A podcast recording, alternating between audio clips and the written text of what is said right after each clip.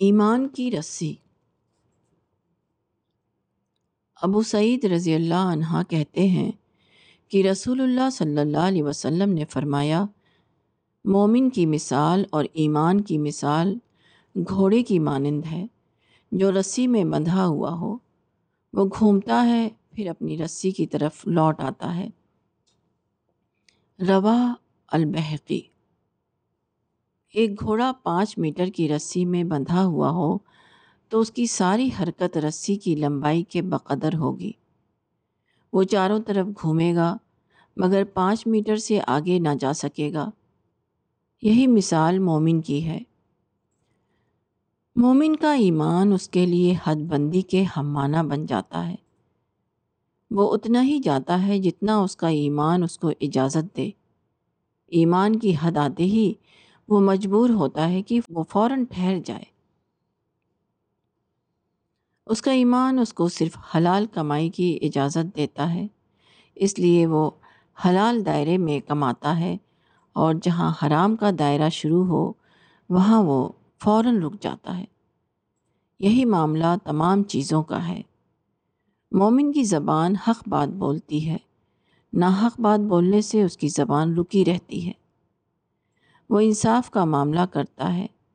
بے انصافی کا معاملہ کرنے سے اپنے آپ کو دور رکھتا ہے۔ اس کو کسی کے خلاف اظہار رائے کرنا ہو تو وہ دلائل کی بنیاد پر اظہار رائے کرتا ہے۔ وہ عیب جوئی اور الزام تراشی کا طریقہ اختیار نہیں کرتا۔ اسی طرح مومن کا ایمان ہر معاملے میں اس کی حد بندی کر دیتا ہے۔ وہ قول و عمل کی تمام صورتوں کے لیے جائز اور ناجائز کا معیار قائم کر دیتا ہے۔ مومن مجبور ہوتا ہے کہ وہ صرف جائز دائرے میں بولے اور جائز حد کے اندر عمل کرے۔ جہاں ناجائز کی حد آ جائے، وہاں اس کی زبان بند ہو جاتی ہے۔ اس کے پاؤں اس کے آگے بڑھنے سے رک جاتے ہیں۔ غیر مومن اگر اصول اور ضابطے سے آزاد انسان ہے تو مومن اصول اور ضابطے کی رسی میں بندھا ہوا انسان غیر مومن اپنے آپ کو کسی کا ماتحت نہیں سمجھتا۔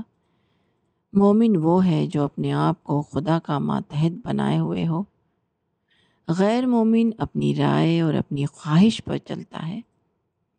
مومن اس کے برعکس خدا کے احکام اور ہدایات پر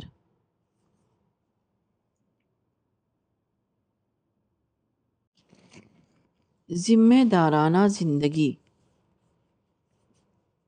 عبداللہ بن عمر رضی اللہ عنہ کہتے ہیں کہ رسول اللہ صلی اللہ علیہ وسلم نے فرمایا کہ آگاہ تم میں سے ہر شخص چرواہا ہے اور ہر ایک سے اس کے گلے کے بارے میں پوچھا جائے گا۔ متفق علیہ۔ یہ حدیث ایک مثال کی صورت میں اس مومنانہ ذہن کو بتاتی ہے جس کے تحت ایک مومن کو اس دنیا میں زندگی گزارنا ہے۔ یہ مثال چرواہے کی ہے۔ چرواہا ہر لمحہ اپنے آپ کو اپنے گلہ کا نگراں سمجھتا ہے۔ وہ ہر ایک جانور کے لیے اپنے آپ کو ذمہ دار خیال کرتا ہے۔ یہی مومن کی مثال ہے۔ مومن اس دنیا میں ایک ذمہ دار انسان کی طرح رہتا ہے۔ اس کے لیے ناممکن ہوتا ہے کہ وہ اپنے فرائض سے بے خبر ہو کر زندگی گزارنے لگے۔ مومن ہر آن اپنا نگراں بنا رہتا ہے، تاکہ جو چیزیں اس کے قبضے میں دی گئی ہیں، ان کے فرائض ادا کرنے میں اس سے کوئی کوتاہی نہ ہو۔ مومن وہ ہے جس کے اندر احساس فرض اس طرح جاگ اٹھے کہ وہ خود اپنی اندرونی احساس تحت ہر کام کو درست طور پر انجام دینے کی کوشش کرے۔ بغیر اس کے کہ کوئی افسر اس کے کام کو دیکھنے کے لیے اس کے پاس کھڑا ہوا ہو۔ ایک شخص عوام کا سردار ہے تو اس کے اوپر سارے عوام کی دیکھ بھال کی ذمہ داری ہے۔ ایک شخص خاندان والا ہے تو اس کو اپنے خاندان کی نگرانی کا فرض ادا کرنا ہے۔ ایک عورت ہے تو اس کے اوپر یہ ذمہ داری ہے۔ کہ وہ اپنے گھر کو سنبھالے اور بچوں کی تربیت کرے۔ ایک شخص کسی کے یہاں ملازم ہے تو اس کی یہ ذمہ داری ہے کہ وہ اپنے مالک کے ساز و سامان کی رکھوالی کرے اور اس کی جو ڈیوٹی ہے اس کو اچھی طرح انجام دے۔ ایمانی زندگی ایک لفظ میں ذمہ دارانہ زندگی ہے۔ ہر آدمی جو اس دنیا میں ہے وہ کچھ چیزوں کا مالک ہے کچھ چیزیں اس کی تحویل میں دے دی گئی ہیں۔ یہ چیزیں گویا اس کا گلہ ہیں اور وہ ان کا چرواہا ہے۔ خدا کی دی ہوئی ان چیزوں میں اس کو گلہ بانی والا فرض ادا کرنا ہے۔ کامیاب وہ ہے جو سچا گلہ بان بنے اور ناکام وہ ہے جو اپنی چیزوں میں سے سچا گلہ بان ثابت نہ ہو سکے۔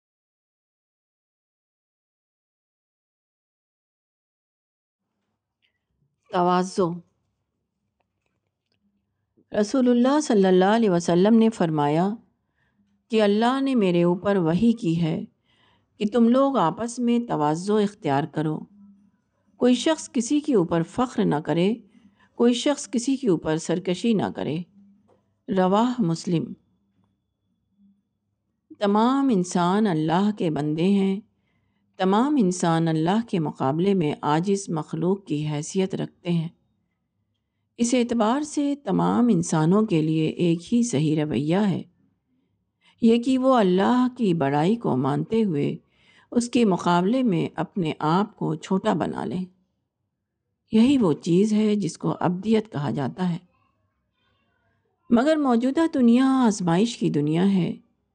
یہاں آدمی کو عارضی طور پر آزادی دے دی گئی ہے کہ وہ جو چاہے کرے۔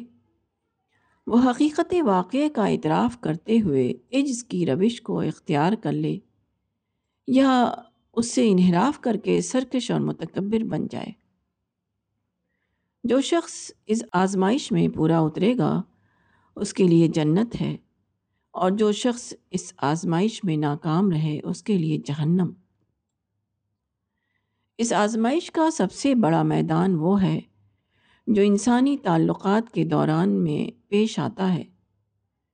جب ایک شخص کا سابقہ دوسرے شخص سے پڑتا ہے، تو بظاہر وہ اس کو محض ایک آدمی دکھائی دیتا ہے۔ اب جس شخص کے اندر ابدیت کی نفسیات پیدا ہو چکی ہو، اس کے اندرونی نفسیات اس کو مجبور کرے گی کہ وہ ایسے موقع پر توازو کا انداز اختیار کرے۔ اس کے برعکس جو شخص ابدیت کی نفسیات سے خالی ہو، وہ ایسے موقع پر سرکش بن جائے گا۔ وہ فخر اور تکبر والا انداز اختیار کرے گا۔ خدا پرست انسان بندوں کے معاملے میں متوازہ انسان ہوتا ہے۔ خدا کے مقابلے میں سرکشی کا رویہ چھوڑنا اس کو مجبور کرتا ہے کہ وہ بندوں کے مقابلے میں بھی سرکشی کا رویہ اختیار نہ کرے۔ ایسا انسان عین اپنی نفسیات کے تحت ہر معاملے کو خدا کا معاملہ سمجھتا ہے، نہ کہ محض اپنے جیسے کسی آدمی کا معاملہ۔ توازو دراصل حقیقت پسندانہ زندگی کا دوسرا نام ہے۔ موجودہ دنیا میں انسان کی جو واقعی حیثیت ہے، اس کے اعتبار سے واحد، درست رویہ انسان کے لیے یہی ہے کہ وہ توازو کا انداز اختیار کرے۔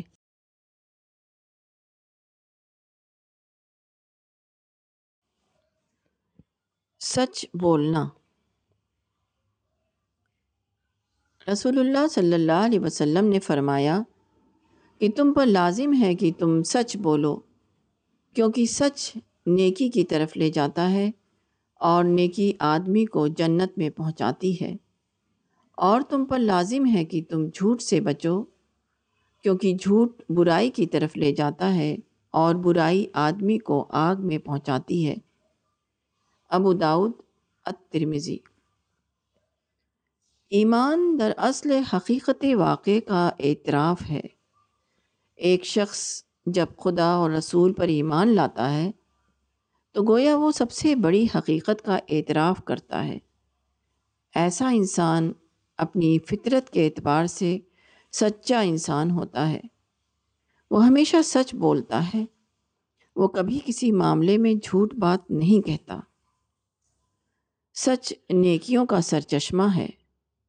جو آدمی سچ بولے، اس کی زبان اور اس کی ضمیر دونوں ہمیشہ ایک رہیں گے۔ وہ مصنوعی کلام سے بچا رہے گا۔ جو اس کے دل میں ہوگا، وہی اس کی زبان پر ہوگا۔ اس کی روح ہمیشہ مطمئن رہے گی، کیونکہ وہ تضادات سے خالی ہوگی۔ جو شخص قول میں سچا ہو، اس کا عمل بھی سچائی میں ڈھلتا چلا جاتا ہے۔ سچا کلام اس کی زندگی کی رہنمائی ایسے راستے کی طرف کرتا ہے جو بالآخر اس کو جنت میں پہنچانے والا ہو۔ ایسے آدمی کے اندر فطری طور پر یہ ذوق پیدا ہو جاتا ہے کہ وہ وہی کہے جو حقیقت واقع کا کے مطابق اسے کہنا چاہیے اور وہی کرے جو حقیقت واقع کے مطابق اسے کرنا چاہیے۔ جھوٹ کا معاملہ اس کے بالکل برعکس ہے۔ جھوٹ بولنے والا ایسے بات کہتا ہے جو واقع کے مطابق نہیں ہوتی۔ اس کی روح تضادات کا مجموعہ بن جاتی ہے۔ جب وہ جھوٹ بولتا ہے تو وہ خود اپنے علم اور اپنے احساس کی تردید کر رہا ہوتا ہے۔ ایسا انسان خود ہی اپنے آپ کو بے قیمت کر لیتا ہے۔ وہ اپنے خلاف آپ گواہ بن جاتا ہے۔ ایسے شخص کے اوپر ہدایت کا راستہ بھی بند ہو جاتا ہے اور جنت کا راستہ بھی بند۔ سچ تمام نیکیوں کا دروازہ ہے اور جھوٹ تمام برائیوں کا دروازہ۔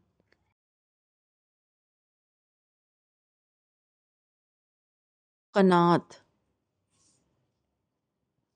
حدیث میں آیا ہے کہ رسول اللہ صلی اللہ علیہ وسلم نے فرمایا کہ اس شخص نے فلاح پائی جس نے اسلام کو اختیار کیا اور اس کو بقدر ضرورت رزق ملا اور اس کو اللہ نے جو کچھ دیا اس پر اس نے قناعت کیا۔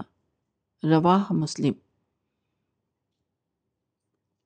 اس دنیا میں آدمی بیک وقت دو تقاضوں کے درمیان ہے۔ ایک طرف اس کے لیے معاشی ضرورتوں کی فراہمی کا مسئلہ ہے، دوسری طرف اس کو وہ عمل کرنا ہے جو آخرت میں اس کے کام آئے۔ آدمی کے لیے ناممکن ہے کہ وہ دونوں تقاضوں پر یکساں حیثیت سے زور دے۔ ایک کی طرف زیادہ متوجہ ہونا ہمیشہ اس قیمت پر ہوگا کہ دوسری طرف سے اس کی توجہ ہٹ جائے۔ ایسی حالت میں عقل مندی یہ ہے کہ آدمی آخرت کے لیے زیادہ سے زیادہ عمل کرے اور دنیا کے معاملے میں بقدر ضرورت فراہمی پر اکتفا کرے۔ اسی کا نام قناعت ہے۔ مومن آخرت کے معاملے میں عدم قناعت کا رویہ اختیار کرتا ہے اور دنیا کے معاملے میں قناعت کا۔ مومن آخرت میں ملنے والی خدائی نعمتوں کا حریث ہوتا ہے۔ آخرت کے معاملے میں حرص کی حد تک اس کا بڑھا ہوا جذبہ اس کو مجبور کرتا ہے کہ وہ دنیا کی چیزوں میں کم پر راضی ہو جائے، تاکہ وہ آخرت کے حصول کے لیے زیادہ سے زیادہ محنت کر سکے۔ قناعت اس دنیا میں مومنانہ زندگی کی لازمی شرط ہے۔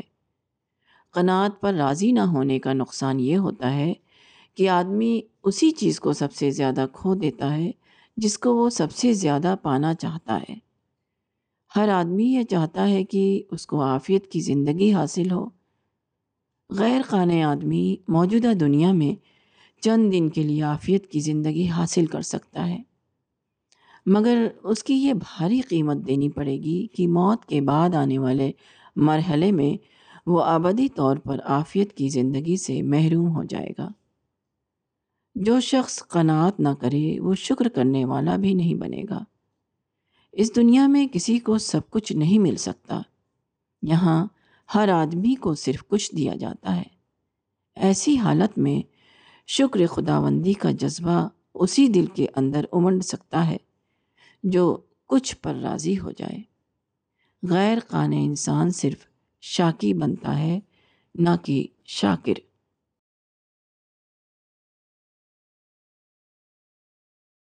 وعدہ پورا کرنا۔ قرآن میں حکم دیا گیا ہے کہ اے لوگو، اپنے عہد کو پورا کرو۔ بے شک تم سے عہد کے بارے میں پوچھ ہوگی۔ الاسرا چونتیس۔ ایک شخص جب دوسرے سے کوئی عہد کرتا ہے، تو گویا وہ دوسرے سے اپنا تعارف کراتا ہے۔ وہ بتاتا ہے کہ میں تمہارے لیے کیا ثابت ہوں گا۔ ایسی حالت میں اگر وہ اپنے عہد کو پورا نہ کرے تو اس نے خود اپنے آپ کو باطل ثابت کیا۔ اس نے وعدہ خلافی کر کے خود اپنی حیثیت کی نفی کر دی۔ عہد کرنے کے بعد اسے پورا کرنا اعلیٰ ترین انسانیت ہے۔ یہ انسانی کردار کی نہایت اہم صفت ہے۔ جو آدمی ایک عہد کرے اور جب پورا کرنے کا وقت آئے تو وہ اس کو پورا نہ کرے، ایسا آدمی بالکل بے قیمت ہے۔ بندوں کے نزدیک بھی اور خدا کے نزدیک بھی۔ عہد اللہ کے نزدیک قابل پرسش ہے۔ قرآن کے یہ الفاظ بتاتے ہیں کہ جب دو آدمیوں کے درمیان عہد و پیمان کا معاملہ ہو تو یہ صرف دو انسانوں کا باہمی معاملہ نہیں ہوتا، اس میں خدا بھی تیسرے فریق کی حیثیت سے شریک ہوتا ہے۔ ایسی حالت میں عہد کو توڑنا صرف ایک انسان سے کیے ہوئے وعدے کی خلاف ورزی نہیں ہے بلکہ وہ براہ راست خدا کے ساتھ سرکشی ہے۔ وہ خدا کے مقابلے میں جسارت کا مظاہرہ ہے۔ پھر جو شخص خدا کے مقابلے میں جسارت کرے، اس کو زمین و آسمان کے اندر کون بچا سکتا ہے؟ حدیث میں اس کو منافق کی پہچان بتایا گیا ہے کہ آدمی وعدہ کر کے اس کو پورا نہ کرے۔ وعدہ پورا نہ کرنا اس بات کا ثبوت ہے کہ آدمی اصولی معاملے میں حساس نہیں۔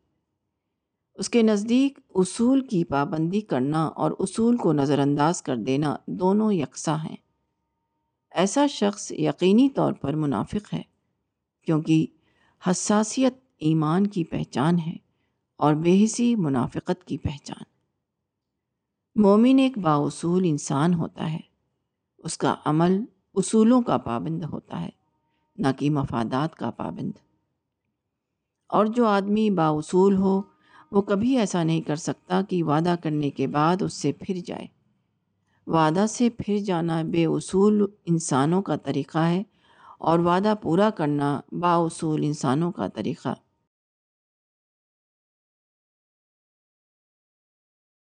امانت داری قرآن میں ہے کہ اللہ تم کو حکم دیتا ہے کہ تم امانتیں ان کے حقداروں کو ادا کرو۔ النساء اٹھاون۔ حدیث میں ہے کہ رسول اللہ صلی اللہ علیہ وسلم نے فرمایا کہ جو شخص تم کو امین بنائے، اس کی امانت اس کو ادا کرو اور جو شخص تمہارے ساتھ خیانت کرے، اس کے ساتھ تم خیانت نہ کرو۔ ایک شخص کے پاس دوسرے شخص کی امانت ہو خواہ وہ مال کی صورت میں ہو یا اور کسی صورت میں، تو اس کو حقدار کی طرف لوٹانا فرض ہے۔ امانت کی چیز امانت دار کی نہیں ہوتی، بلکہ حقدار کی ہوتی ہے۔ اور جو چیز جس شخص کی ہو، وہی اس کا حق رکھتا ہے کہ اس چیز کو اس کی طرف لوٹا دیا جائے۔ اس دنیا میں بار بار ایسا ہوتا ہے کہ ایک آدمی کو دوسرے آدمی سے جائز یا ناجائز شکایت ہو جاتی ہے۔ ایک آدمی کا خیال دوسرے کے بارے میں یہ ہو جاتا ہے کہ اس نے میرے ساتھ خیانت کا معاملہ کیا ہے۔ اس لیے اس دنیا میں وہی شخص امانت دار بن سکتا ہے جو دوسروں کے رویے کو نظر انداز کرتے ہوئے ان کی امانتیں انہیں لوٹائے، جو شکایت اور اختلاف سے اوپر اٹھ کر دوسروں کو ان کے حقوق ادا کریں۔ امانت کے معاملے میں اپنے کو مالک سمجھنے کے بجائے امین سمجھنا اور اس کو ہر حال میں صاحب حق کو ادا کرنا صرف دوسرے کا معاملہ نہیں، بلکہ خود اپنا معاملہ بھی ہے۔ جو آدمی اس طرح عمل کرے، وہ اس عمل کے ذریعے اپنے ایمان کو زندہ کرتا ہے۔ وہ اپنی شخصیت کو اونچا اٹھاتا ہے۔ اسی لیے کہا گیا ہے کہ خائن شخص کے ساتھ بھی امانت داری کا معاملہ کرو۔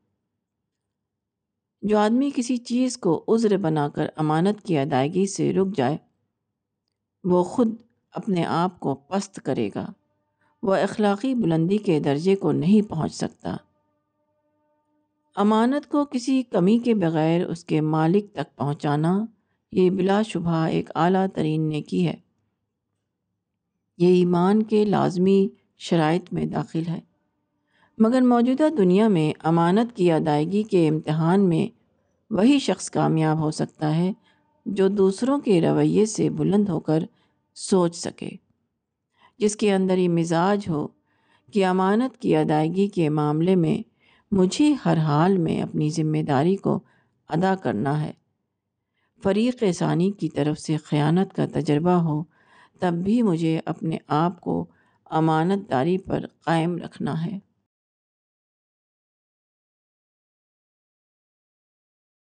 نفع بخشی۔ ابو موسیٰ رضی اللہ عنہ کہتے ہیں کہ رسول اللہ صلی اللہ علیہ وسلم نے فرمایا، ہر مسلمان پر صدقہ ہے۔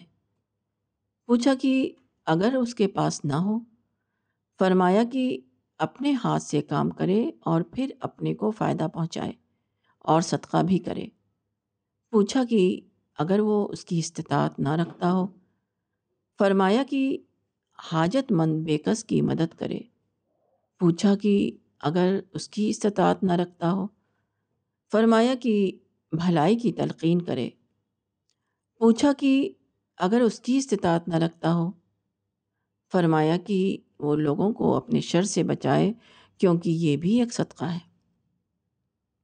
متفق علیہ۔ اسلام آدمی کے اندر نفع بخشی کی روح پیدا کرتا ہے۔ اسلام آدمی کے اندر یہ مزاج بناتا ہے کہ وہ دنیا میں دینے والا بن کر رہے، نہ کہ لینے والا۔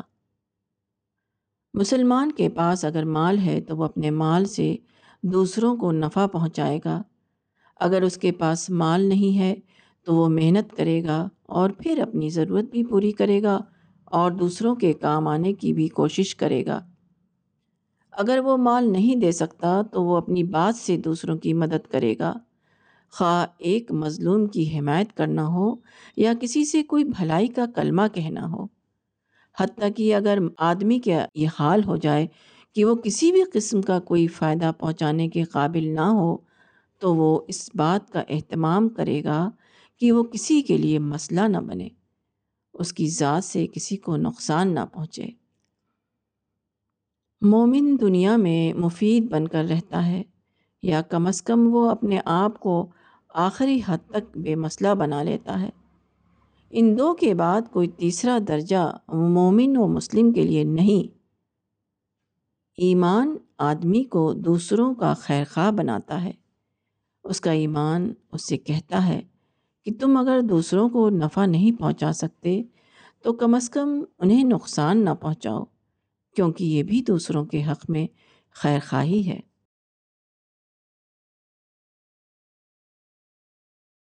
محنت۔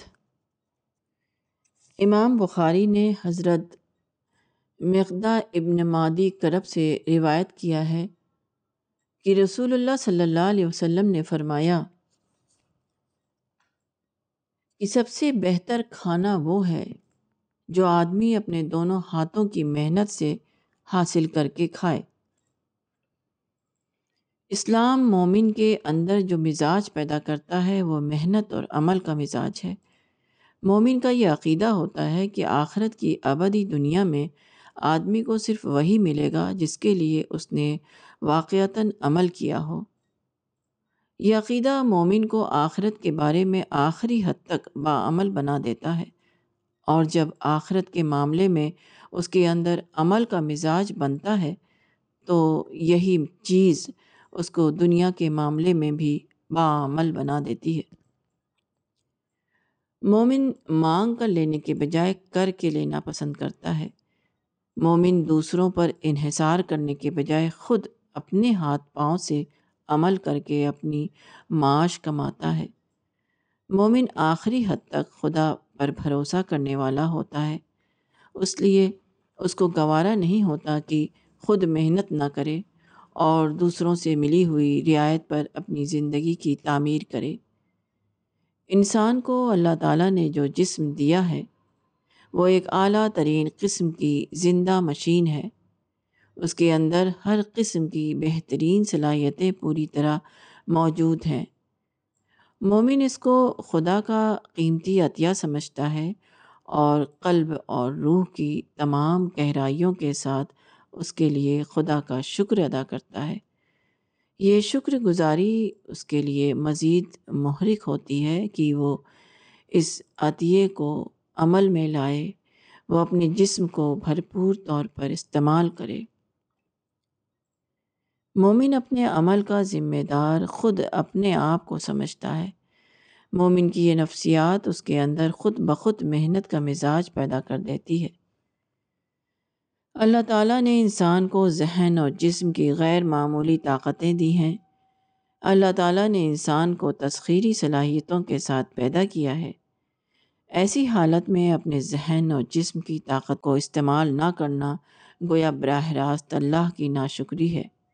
یہ خدا کے خلاف ایک قسم کا عدم اعتماد ہے۔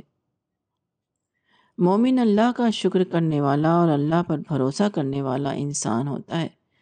اس کا یہ مزاج اس کو مجبور کرتا ہے کہ وہ اپنی ضروریات کے لیے اللہ کی دی ہوئی صلاحیتوں پر اعتماد کرے، نہ کہ اپنے جیسے دوسرے انسانوں کے عطیے پر۔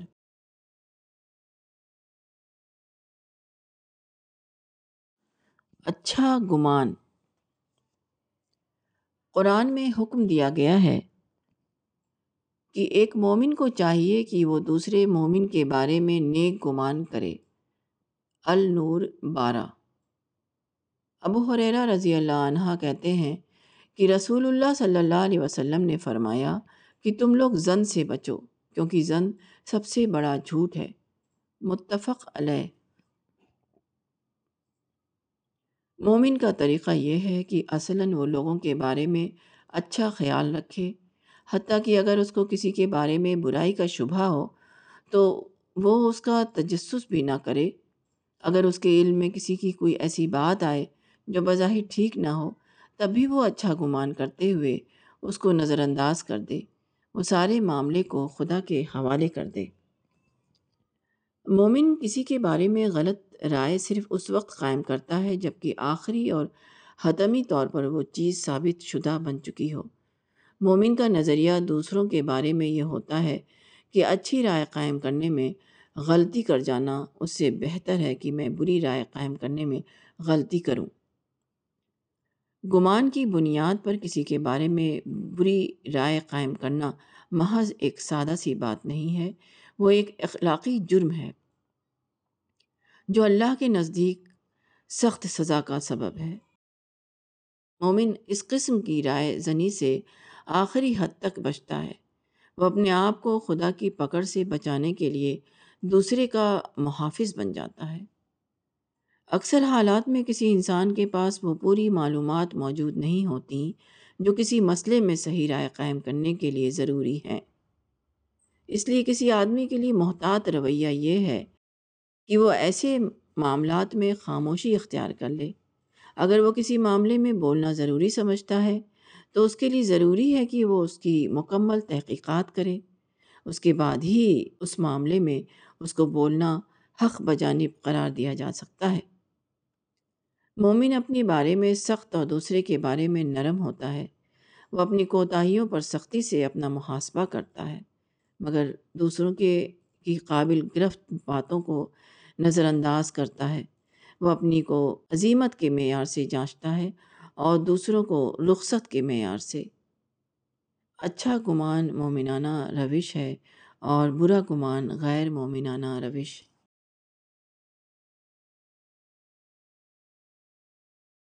صحیح رائے۔ حدیث میں آیا ہے کہ رسول اللہ صلی اللہ علیہ وسلم یہ دعا فرماتے تھے، اے اللہ، ہمیں حق کو حق کی صورت میں دکھا اور ہمیں اس کو اختیار کرنے کی توفیق دے، اور ہمیں باطل کو باطل کی صورت میں دکھا اور ہمیں اس سے بچنے کی توفیق دے۔ اور ہمیں چیزوں کو ویسا ہی دکھا جیسا کہ وہ ہیں۔ چیزوں کے بارے میں رائے قائم کرنے کی دو صورتیں ہیں۔ ایک ہے بے لاگ رائے قائم کرنا اور دوسرا ہے متاثر ذہن کی تحت رائے قائم کرنا۔ مومن کی سنجیدگی اور اس کا احساس ذمہ داری اس کو اس سے روکتا ہے کہ وہ کسی چیز کے بارے میں متاثر ذہن کے تحت ایک خلاف واقعہ رائے قائم کر لے۔ وہ آخری حد تک یہ کوشش کرتا ہے کہ چیزوں کو ان کی اصل حقیقت کے اعتبار سے دیکھے اور عین وہی رائے قائم کرے جو حقیقت واقعہ کے مطابق ہو۔ خلاف واقعہ رائے قائم کرنے کے مختلف اسباب ہیں۔ کبھی انانیت اور مفاد پرستی جیسے جذبات صحیح سوچ میں رکاوٹ بن جاتے ہیں۔ کبھی ناقص معلومات کی بنا پر آدمی رائے قائم کرنے میں غلطی کر جاتا ہے۔ اس بنا پر مومن اس معاملے میں بے حد چوکنا رہتا ہے۔ وہ پوری کوشش کرتا ہے کہ چیزوں کو بے لاگ ذہن سے دیکھے۔ اس معاملے میں اس کی سنجیدگی اتنی بڑھی ہوئی ہوتی ہے کہ وہ اللہ سے دعا کرنے لگتا ہے کہ اللہ اس کو غلط رائے قائم کرنے سے بچائے۔ چیزوں کو ویسا ہی دیکھنا جیسا کہ وہ ہیں، یہ صحیح سوچ کی لازمی شرط ہے اور صحیح سوچ، صحیح عمل کی لازمی شرط ہے۔ اس لیے مومن اس معاملے میں بے حد حساس ہوتا ہے۔ وہ اس کا سخت اہتمام کرتا ہے کہ اس کی سوچ واقع کے خلاف نہ ہو، کیونکہ وہ جانتا ہے کہ خلاف واقعہ سوچ کا سب سے زیادہ نقصان خود اس کو اٹھانا پڑے گا۔ مومن سے یہ مطلوب ہے کہ وہ چیزوں کو ان کی اصل حقیقت کے اعتبار سے دیکھے۔ ایسی نظر کسی آدمی کو اس وقت ملتی ہے جبکہ وہ اپنے ذہن کو ہر قسم کے منفی رجحانات سے خالی کرے۔ دوسروں کی طرف سے ناخوشگواری کا تجربہ ہو، تب بھی وہ اپنے آپ کو اعتدال پر قائم رکھے۔